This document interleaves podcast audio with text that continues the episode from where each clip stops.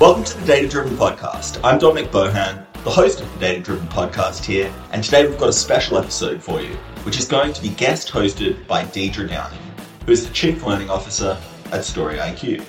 Deidre's got a wealth of experience in education focused on teaching large enterprises the value of data literacy. I'm thrilled to invite Deidre and some of her friends to take the mic and share their knowledge with you, our loyal listeners. Okay, here's a special data literacy episode of the Data Driven Podcast, guest hosted by Deidre Downing, the Chief Learning Officer at Story IQ. Welcome to the Data Driven Podcast, where we dive deep into getting more value from our business data. Whether you're a data professional, leader, or just curious about developing data skills, the Data Driven Podcast is here to guide you along your journey. I'm your host, Deidre Downing of Story IQ, and today we're going to hear about revolutionizing transport with data. Joining us is Andy Chatham, who's the co-founder at DIMO, which is an open platform that connects data producers, like cars, and consumers, like applications and businesses, to unlock next generation mobility services. It's a project that tech savvy listeners who are excited about cars, IoT, data, crypto, Web3, and software development can benefit from. Yesterday, Andy and I had a chance to chat about the future of mobility for transit dense cities. And today, we're going to continue our conversation and discuss what you can do with real time data with cars. Andy, thanks again for coming back on the podcast with us. Yeah, thanks for having me. Sure. And I had a lot to think about after our episode yesterday. And I, I love the idea of having access to my data with my car. I'm a data nerd. Uh, there's a ton that I feel like I could do with it. What about people who aren't sure what they could do? How, how can you use that data? What can you do with it currently? Yeah, sure. So it, it really depends. We have you know a variety of different users on the network, about 40,000 vehicles connected after um, a year or so of it being live. And one of the things that we've been surprised by is the number of different use cases that we found. Initially, we thought it was just making better insurance policies or helping people get a better rate on their car loans, a lot of existing applications that are out there. And you know what we found is that people were excited to build games there's a lot of like tax tracking implications once we started getting um, error code data so check engine light data from the vehicles that alerted us to users that were getting their catalytic converters stolen and like there's all these kind of you know crazy um, a- applications that that have come out of the woodwork. And, and the step you know the first step has really been like giving people access to their own data giving them one app that they can see data from all of their vehicles in you know whether you have a tesla a gm a ford vehicle in, in your garage. And um, that's the starting point. And now that we're you know opening up the APIs and letting you know developers look at it and and data scientists really dig in, um, we're starting to see you know a lot of really really fascinating stuff come out of it, and that's what we love. That that's what uh, gets us out of bed every day.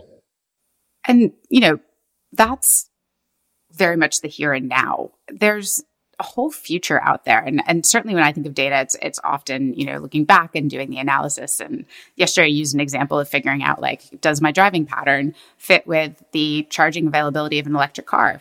in New York. Unfortunately for me, no. Uh, but for a lot of people. Yeah. You don't need any analysis for that. Yeah. yeah. Just picturing extension cords, you know, going from building to building. But where do you think this could bring us in the future? What are what are some, you know, big picture blue sky uses?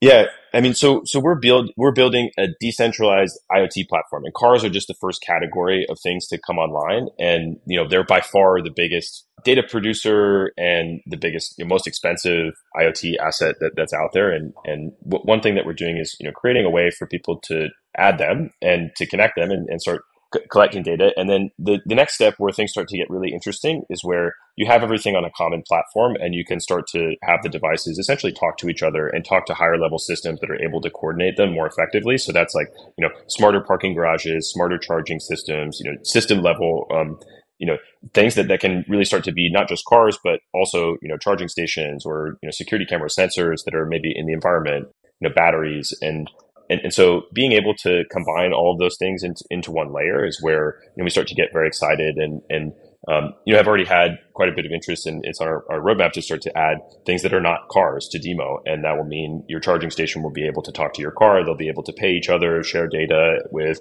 the same application. And, you know, that, that's something that is obviously going to take quite a while to develop, but we have all the pieces in place today. And, um, you know, we've created this, this better framework for them all to talk to each other. And so a lot of the data analysis that's done today or, or the value of the data that's, that's in DIMO today is looking at kind of like snapshots of things and you know making smarter decisions but the next level is really like making uh, actually executing those decisions in, in the real world and yeah that, that's something that is going to um, really, I think, start to become obvious uh, later this year when we, we add more applications to the platform.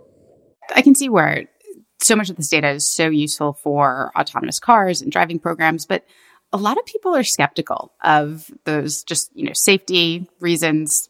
Uh, I don't know. I feel like I'd be a little freaked out if I saw a car driving down the street without its without a driver. What would you say to people who are a little skeptical of this data sharing um, and the the potential benefits from it? Yeah, I, I think one of the most important things is making it very clear that the idea of control and making it very clear the extent to which the users and owners of those devices control them and understand where the data is going and what it's being used for. And also just it's very one, one thing that we see is kind of a, a light bulb moment for some people is when they realize that they like own their copy of it basically. And they're in control kind of like you are with you know your, your iphone when an app asks you for permission to look at your data and you say no. Like i don't want that. And um, giving people the ability to to you know just understand what is being transmitted by the system and know that they have their own copy is a really the good first step. And yeah, one, one thing that I saw, you know, before I, I started DIMO was responsible for operating large fleets of autonomous vehicles. And so I saw people get to experience that technology for the first time all the time.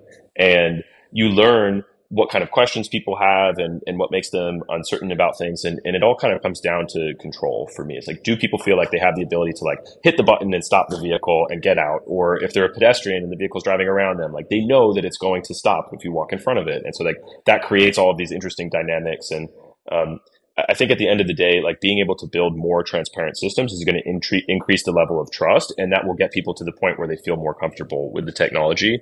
And you know, one, one thing that we've built into DIMO from day one is the ability to not share any data with anyone in certain areas. So like you don't want somebody to, you know, have your exact home location or where you work or something like that. You can, you know, fill it in on the map and say, don't collect data here. And like just those kind of like, um, you know, subtle tools that let the user know like you're actually in control here is something that we get a lot of positive feedback on the ownership i think is uh, what's really standing out for me. And i'm i'm just picturing me trying to like explain this to my dad who is a complete luddite you know like spiral bound notebook in the glove compartment figures out his mileage you know analog each time he fills up.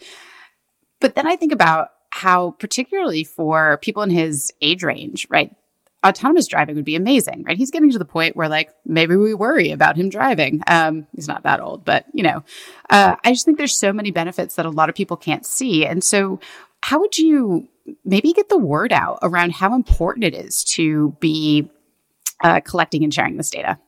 I think for a lot of people, and I kind of think of it as like the bell curve of like super early adopters, and those are generally people that are using DIMO today because they're very aware of data ownership and, and want you know the connected vehicle experience and, and when you get to the people on the other side of the bell curve who are like, I actually don't want more technology in my life, like you have to have a respect for those people and like really understand that like that's not, not even necessarily like a conscious decision on their part, but just like their willingness to engage with a topic is is very low. It's not on their priority list. And so I've actually often found it very helpful to like focus on actual use cases where it's like, oh, you're logging your mileage in this spiral bound book and then doing some calculation. Like there is a way for a computer to help you with that. And like, here it is. like you could, you know, um, and, and, then that gets them, you know, started to the point where they're like, okay, well, who owns this data? Where is it going? And if you have the right answers to those questions, people will engage with it. And, um, you know, our, our approach generally is like, we're not trying to go convince people that don't want to use our, our product or the protocol the network at all. Um, and I think a lot of people will end up using it without knowing it. And that's also fine too. Like there's plenty of people that drive cars that are for work or you know their parents like parents monitoring teen drivers is a big use case for us. And you know there's a, a, I think increasingly you know large number of people that also don't own cars and, and use car sharing programs and systems that can benefit from the, te- the technology that we're we're creating. And so there's there's plenty of ways for for us to um, you know kind of push the the vision that we have into reality without having to like go door to door and convince people that are, don't trust technology to use it I'm just having these dreams of like my dad hopping in a car to go to a doctor's appointment or something, and I don't have to be a part of it. Uh, sorry, Dad, love you, but that's a, an additional chore. Uh- yeah, uh, yeah. I mean, autonomous driving has the the potential to benefit so many people's lives. I mean, like especially folks that have issues getting around today, and you know, I, I, think that's one of the things that initially drew me to the space. And then, you know, what I realized is it's going to be a very long road. People thought in 2015 that it was five years away, and you know, here we are. And you know, so making making sure that like you know you're able to really build those technologies on the right foundation has has been one of the biggest learnings from the last you know seven years or so in the space. You mentioned you've got about 40,000 people that are using your hardware and sharing data with you. And 40,000 seems like a lot, but in a country of, I don't know, what would you say? It's about a billion dollars worth of cars. That's one way to look at it. Oh, wow. Yeah. That's, I mean, that really amps it up right there. the numbers are the numbers are the numbers are quite lar- large in the automotive space. And then it's, it's also worth mentioning that like we built the hardware the hardware is kind of like roku for your tv where you know you plug it in if your tv doesn't have a connection but we also have built software connections to a lot of the automaker connected vehicle platforms. So if you have a tesla for example you can log in and start using our app and DIMO in general without a hardware device. So you're basically getting access to the data from your car because it's already connected to the internet. And a lot of people are driving cars around that they don't know are connected to, which is one of the things that we've learned. Um, so yeah, we also use the existing systems where we can. Yeah, that's, I mean, it's a, a, huge amount of car sales that you're thinking of there. I guess my question that was forming in my head that is, do you think the data that you're collecting is representative of sort of the, I don't want to say the US as a whole, because that really pigeonholes it uh, but you know, we, we were talking about dense cities.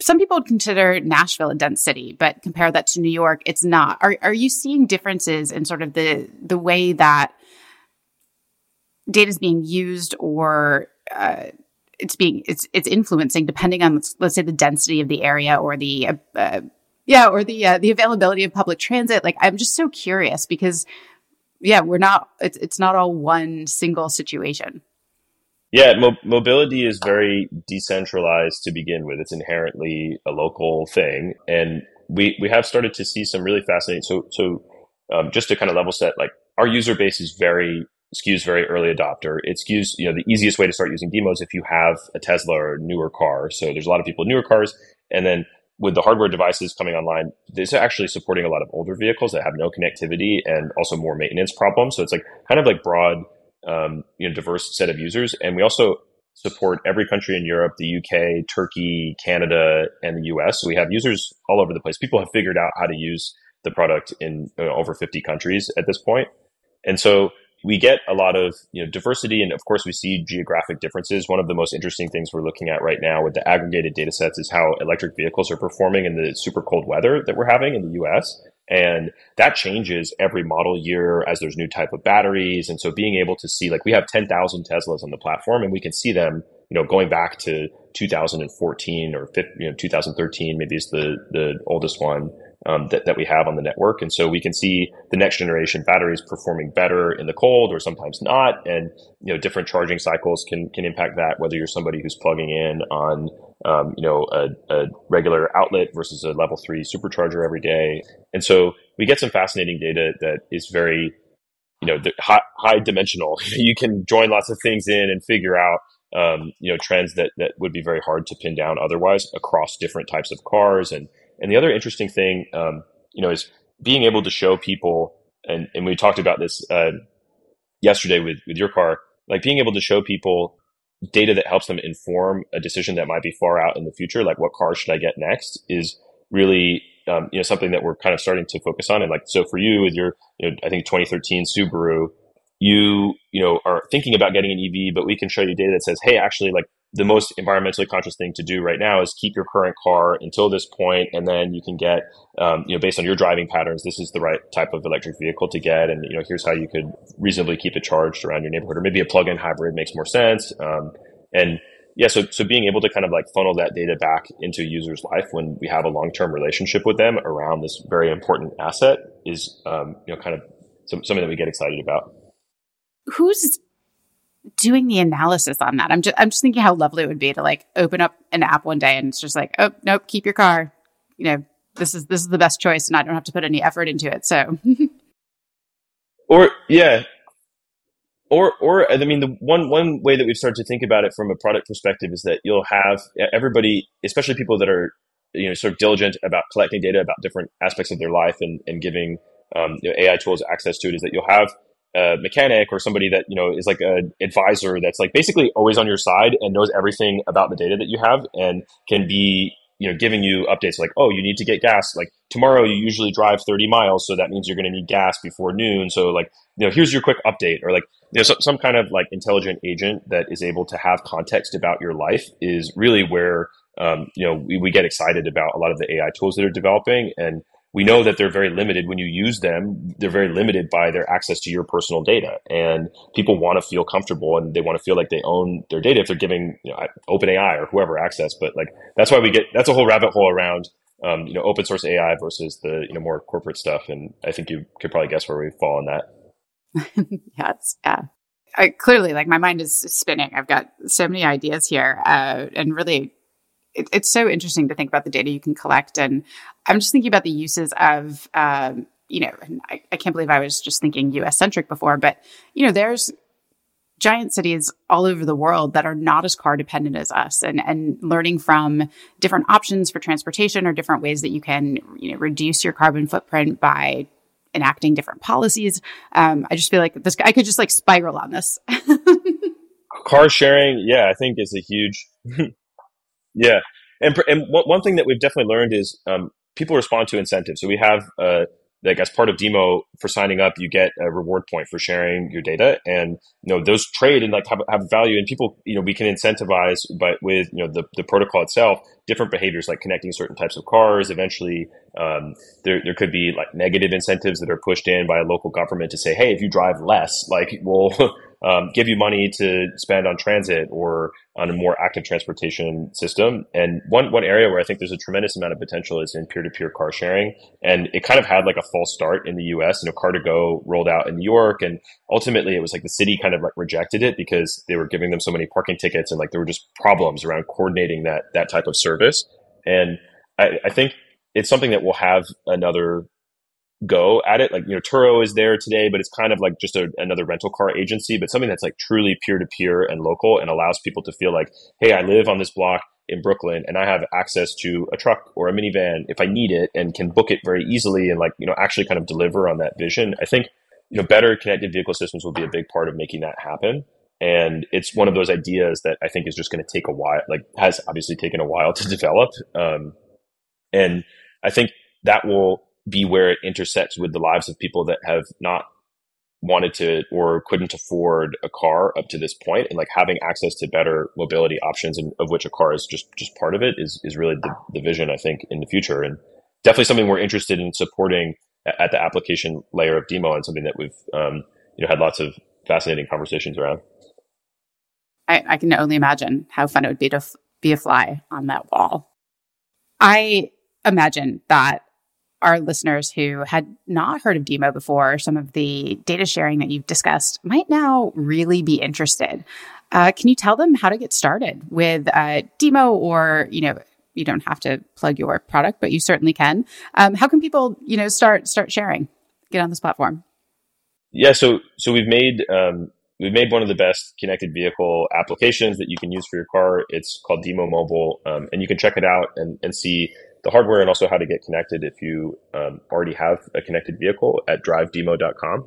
And yeah, it's um, you know something that we launched about a year ago and, and went from you know 3,000 cars to 35,000 cars in about um, 12 months. So it's still you know rapidly growing and, and developing. And um, you know one, one thing that we'll be rolling out later in the year is more um, effective services that are driven by the data from the vehicles that you connect. So not only will you be able to see like where your car is on the map and how much gas it has left and the tire pressure, but like um, how you can save money on tires and things that you can do to solve problems that otherwise would require you to go and type your VIN number into a form online and you know sign up for an appointment somewhere. Like making that all kind of like seamlessly integrated into the the real time data from the car is a big um, goal of ours. And yeah, uh, always happy to talk to users and it's one of the things that um, we get a lot of energy out of here is like helping people solve car problems and like have positive experiences with uh, you know iot technology in general Yeah, well, your energy and enthusiasm and love of this is contagious. I'm, you know, definitely going to go uh, check out more about DIMO after we're done recording here, which is in just a couple of moments. I think we're at a pretty good place to wrap, but is there anything that you haven't shared with us, Andy, that you think is important to share about real time data or anything else around the, the transportation space? Yeah, I mean, um, for, for, for folks that are listening to the podcast, I think it's, it's really, you know, I, I talked to a lot of people that hadn't thought about the sort of like why now for connected vehicle data and just like open IoT systems in, in general. And I think it's a really fascinating time to be looking at that just because there's increasing access and standardization that has sort of hit a threshold where it's possible to build something like DIMO and integrate it with the charging station network or you know build an insurance product on top of it. And there's a tremendous amount of use cases that people have been thinking about that are just now actually feasible to build and a ton of work has gone into that and, and i think you know the ai thing that's on the top of everybody's mind or has been for the last year is just going to accelerate that because people are going to get so much more in, in benefits from having access to you know clean copies of their data being able to you know kind of have their own ai agent that is on their side versus having to rely on on the cloud for that kind of stuff and so it's just a really exciting time to get out and, and build something new and just looking for pools of previously unavailable data is, you know, you'll, you'll get excited about cars pretty quickly if you start doing that. Well, I think that is a great ending note for this episode. So thanks again to Andy Chatham, the co-founder at DIMO for joining us. If you'd like to contact Andy, you can find a link to his LinkedIn profile in our show notes. You can also contact him on Twitter, where his handle is at AJ Chatham, C H A T H A M, or visit his company website at drivedimo.com just one link in our show notes I want to tell you about. If you didn't have a chance to take notes while listening to this podcast, head over to datadrivenpod.com, where we have summaries of all of our episodes and contact information for our guests. And if you want to share your most compelling narratives with our audience of data storytellers, you can apply to be a guest speaker on the Data Driven podcast. Of course, you can always contact me directly at linkedin.com slash in slash Deidre Downing or find us at, at StoryIQ on LinkedIn, Twitter, Facebook, and Instagram. If you haven't subscribed yet and want a steady stream of data driven brilliance in your podcast feed, we're publishing multiple episodes each week. So hit that subscribe button in your podcast app and we'll be back in your feed tomorrow. That's all for today. But until next time, remember that when it comes to data, less is more.